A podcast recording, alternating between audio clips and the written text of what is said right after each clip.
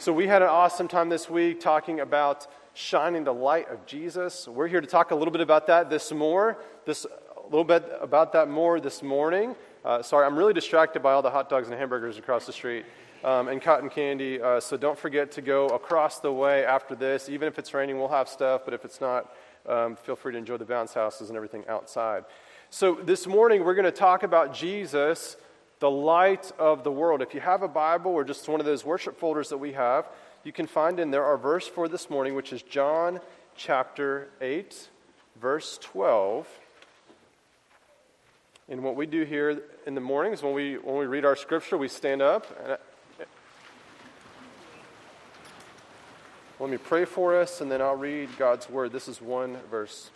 Heavenly Father, we pray that right now you would come and be with us, that you would open our eyes and our ears and our hearts, that we could see Jesus. We pray in his name. Amen. John chapter 8, verse 12 says this. Again, Jesus spoke to them, saying, I am the light of the world. Whoever follows me will not walk in darkness, but will have the light of life. This is God's word for us this morning, so please be seated. So, this week, again at VBS, we learned all about this idea of shining the light of Jesus. And on the first, the very first day, on Monday, the focus or our main lesson was when life feels dark, we shine Jesus' light. Now, my family recently, a couple weeks ago, we went over to Cathedral Caverns. And has anyone ever been there before? Very cool place in the summer. You know, get it? It's like 50 degrees. So, cool place. Go there underground. And you take this walk back about, uh, what, three quarters of a mile or so. And at the end of the tour, after you see all these really neat things, what do they do?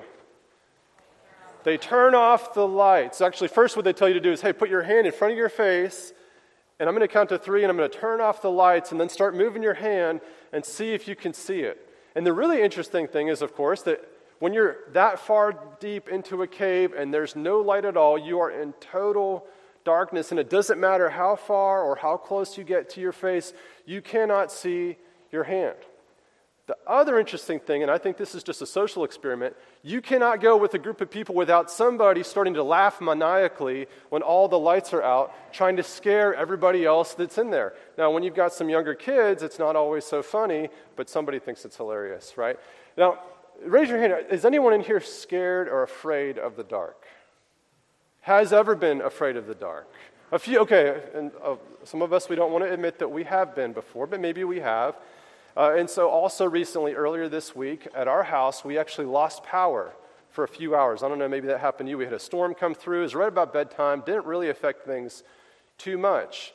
And so, you know, our kids were already in bed. We decided, let's just go to bed. Um, of course, we usually sleep with things to help us sleep, like fans and white noise machines and all of that stuff. Now, again, our girls were asleep when the power went out. And one of our daughters, I'm not going to name her to embarrass her, when she woke up and didn't hear the white noise in her room and could not see her nightlight, she was afraid that she had gone deaf and blind all at the same time, just like Helen Keller. and she started screaming, which woke up, of course, her sisters, who reassured her, You are not deaf or blind. The power went out. Right? And so sometimes it can be scary when we're in the dark. Right? Nobody likes the darkness. And sometimes the world can be a dark and scary place, which honestly has nothing to do with whether or not the electricity is working at that time. So let me read our verse again this morning. Jesus spoke to them, saying, I am the light of the world. Whoever follows me will not walk in darkness, but will have the light of life. See, the world can be a dark and scary place, but Jesus says, I am the light of the world. And, what does he mean when he says that? Well, Jesus is actually making a pretty bold claim about both who he was and also what he came to do. Now, throughout the Gospel of John, there are seven different times where Jesus makes a statement, I am, and then he says something that goes along with it. So here he says, here he says, I am the light of the world. Other times he says, I am the bread of life, or, or I am the good shepherd. Now, this I am that he is putting before those things is sort of significant. Actually, it's very significant. If you know the Bible at all, you might remember back in the Old Testament this man named Moses. And what was Moses? Well, he was a prophet. And when Moses met God, there was this bush that was on fire and it wasn't actually burning up. And, and God tells Moses to go to Pharaoh and say, Hey, let my people go. And Moses says, Well, hey, who should I say sends me? Basically, Moses asks God, What's your name? Okay, what's your name? And do you know what God tells him? He says, Say, I am sent you. Now, I am, that's, that's not a name, right? This is actually what? A state of being. Like, this is eternal state of being. I am. It's, it's, it's not a, this is not a name. Like, he didn't say, hey, tell, you, tell, tell him Joe sent you, right? Tell him I am. He didn't say, he didn't say, like, you know, tell him, hey, the, the God that had known Abraham and Isaac and Jacob sent you, or the God that did that one thing for your people a long time ago sends you, or the God that is going to deliver you sends you. He just said, I am. And he shows God's eternality, which means that God has no beginning and he has no ending. How do we describe God? We just say, He is. And so Jesus is equating himself with God as he says, I am the light of the world. So, who is God? Jesus says, I am. Right? I am God. And what did he come to do? Well, Jesus came to be that light that shines in the darkness. Now, what does light do? What does light do? What type of functions or roles does it play? Anybody? This is not a rhetorical question. You can raise your hand, kids. Yeah. Helps us to? Okay, helps us to see. Anybody else? Makes things clear. Makes things clear. Anybody else? What does light do? Eliminates darkness. Eliminates darkness, yeah. Reveal. It reveals. All these things are good. We're going to look at three, brief, three things briefly this morning. Okay, what does light do? What does the light of the world do? Three things. The first thing is the light shows us who we are. Okay, it shows us who we are. The second thing is that light shows us where we are. And the third thing to understand this morning is that this light, the light of the world, can be ours. Okay, so first, the light of Jesus shows us who we are and who are we? Well, the Bible talks about humanity being the crowning, crea- the crowning point or the crowning moment of God's good creation that every human being, every boy and girl and man and woman and child was created uniquely and specially in the image of God with creativity and imagination. And, and if you want to see some creative imaginations, come spend a week with us at Bible school okay, and, and ask some open ended questions and just see what happens. Or give, give kids a canvas or a piece of paper and some crayons and, and, and just watch what comes to life. It's incredible, it's amazing. So he, he gave us the ability to laugh and to play and to learn and to love, which is awesome. Right? So, so God created humanity in his image very specially, lovingly. But we're not perfect, are we? You know, we, we asked this question in our Bible time group, and a lot of hands shut up and immediately start talking about the imperfections of other people in our group. You know, it's pretty easy to see, and then it's also pretty easy to see in ourselves that each of us is, par- is far from perfect. And in fact, when we come near to the light of Jesus, we start to see just how imperfect we are. There's another prophet in the Old Testament, his name is Isaiah, and there's this time where he actually comes before God to the throne room of God, and he sees God in his brilliant radiance, this light, this splendor, his holiness. He's perfect. And the first thing Isaiah does, instead of bowing down and worshiping God, he says, Whoa, hey, whoa, woe is me. Like, hey, death to me. Like, I don't deserve to be here. Right away, he understands the closer he gets to the light, he sees all of his imperfections and he said, Hey, my lips are unclean, and I'm a man of, of, uh, of a people of unclean lips. I don't deserve to be here in your presence. See, the light of Jesus shows us the truth about who we are, exposes us, and there's nowhere really to hide. It's kind of like I don't know, have you ever been to the dentist before? And the dentist puts you in that chair and he leans you back, or she, and they turn on that light. Right? What's the point of the light? Is it just to, to blind you so you can't see anything? No, it's so they can see where? So they can see inside your mouth, right? Is your mouth always a lovely place for a dentist to look? I'm guessing not, even if you brush your teeth real good right before you go. Right? That, that light helps them to see what? All the imperfections. All those little, what do they call them? Sugar bugs? The cavities. Everything that's wrong comes into the light when we sit back. And there's nowhere for those things to hide. The, the light of Jesus is just like that. It exposes our sinfulness and our mistakes and our imperfections and our brokenness. So each of us has those things. When we come into the light, those things are seen. And the light doesn't just show us who we are, but it also shows us where we are. And the light reveals the truth that on our own, okay, left to my own devices, if you were just left by yourself, we are lost in a dark and scary world.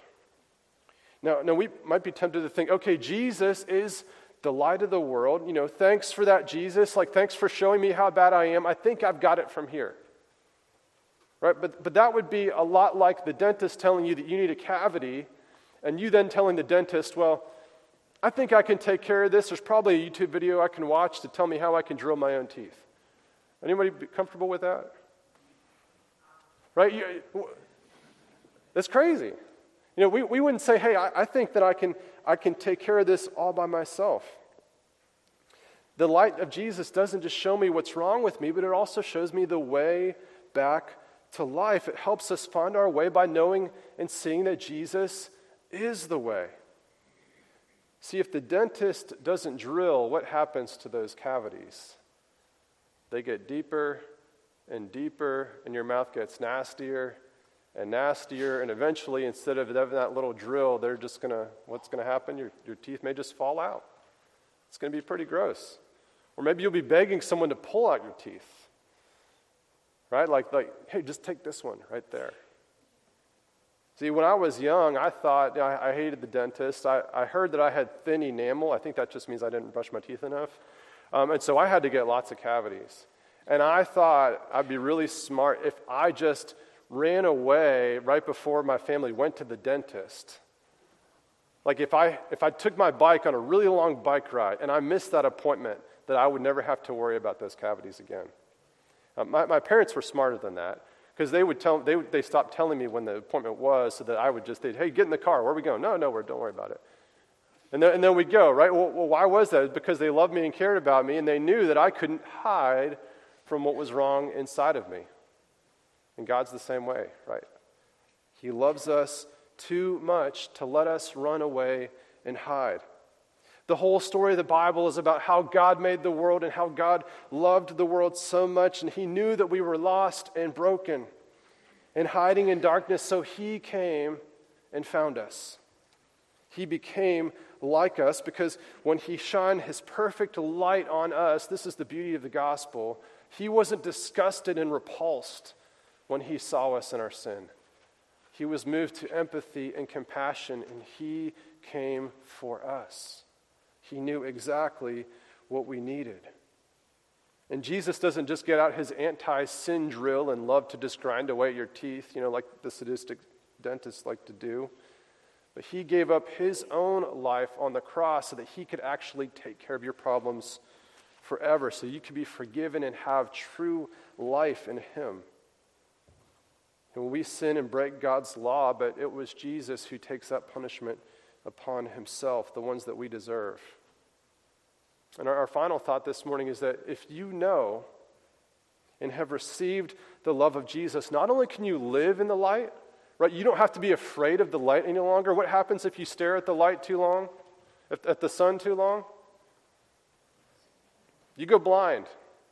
It doesn't take very long for that to happen. We don't have to be afraid of that happening. We don't have to be afraid of being exposed to the light of Jesus if we know Him, if we love Him, if we've received His great love for us. We actually get to have the light. What did Jesus say? He says, Whoever follows me will not walk in darkness, but you will have the light of life. What does that mean? Jesus says, You will have me. The God of the universe you can possess because he gives himself to us. If you follow Jesus, you belong to him and he belongs to you. You have his light inside of you. See, Jesus is the light of the world. There's only one, right? He is the sun, the brilliant, glorious, radiant splendor. All of that belongs to him, and he gives light to all whom he pleases. And if you know Jesus, then in fact, you, Jesus says in the Sermon on the Mount, you are the light of the world. Not just He is, but now you are if you have Him. So Jesus sees us. Jesus knows everything about us and He loves us. Right? Jesus offers forgiveness. He calls for us to step out of the darkness and into, as the Bible says, His marvelous light. Not so he can scold us for our mistakes, not so he can strap us into the car and take us to the dentist and laugh as we scream, not so he can punish us for being bad. See, he already knows how bad we are, he knows it far more than we do. Everything that we've ever done, everything we've ever said, everything that we've ever thought, Jesus knows it all. And that knowledge of our messiness, that knowledge of our brokenness, it doesn't push him away. It draws him closer to us. He shines that light on us so that we can have his light in us. So he wants us to come into his light, to see how we can be a part of what he's doing, that we can be the possessors and now the takers of the light out into the dark world.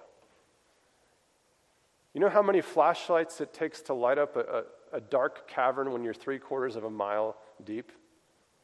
Do you know how many? Just one. You turn on one light, and that expels all of the darkness, and you can see incredible things. That's the amazing news of the gospel. It takes just one light. That light is Jesus. But he offers that light to us as well. Won't you pray with me?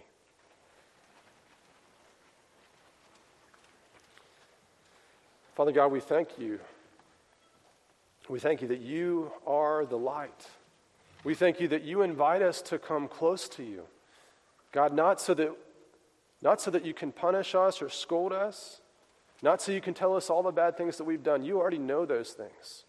But so that you can heal and forgive and restore so that you can take because you have taken all of our iniquity upon yourself when we trust in Jesus. Lord, we pray that you would help us to step into the light.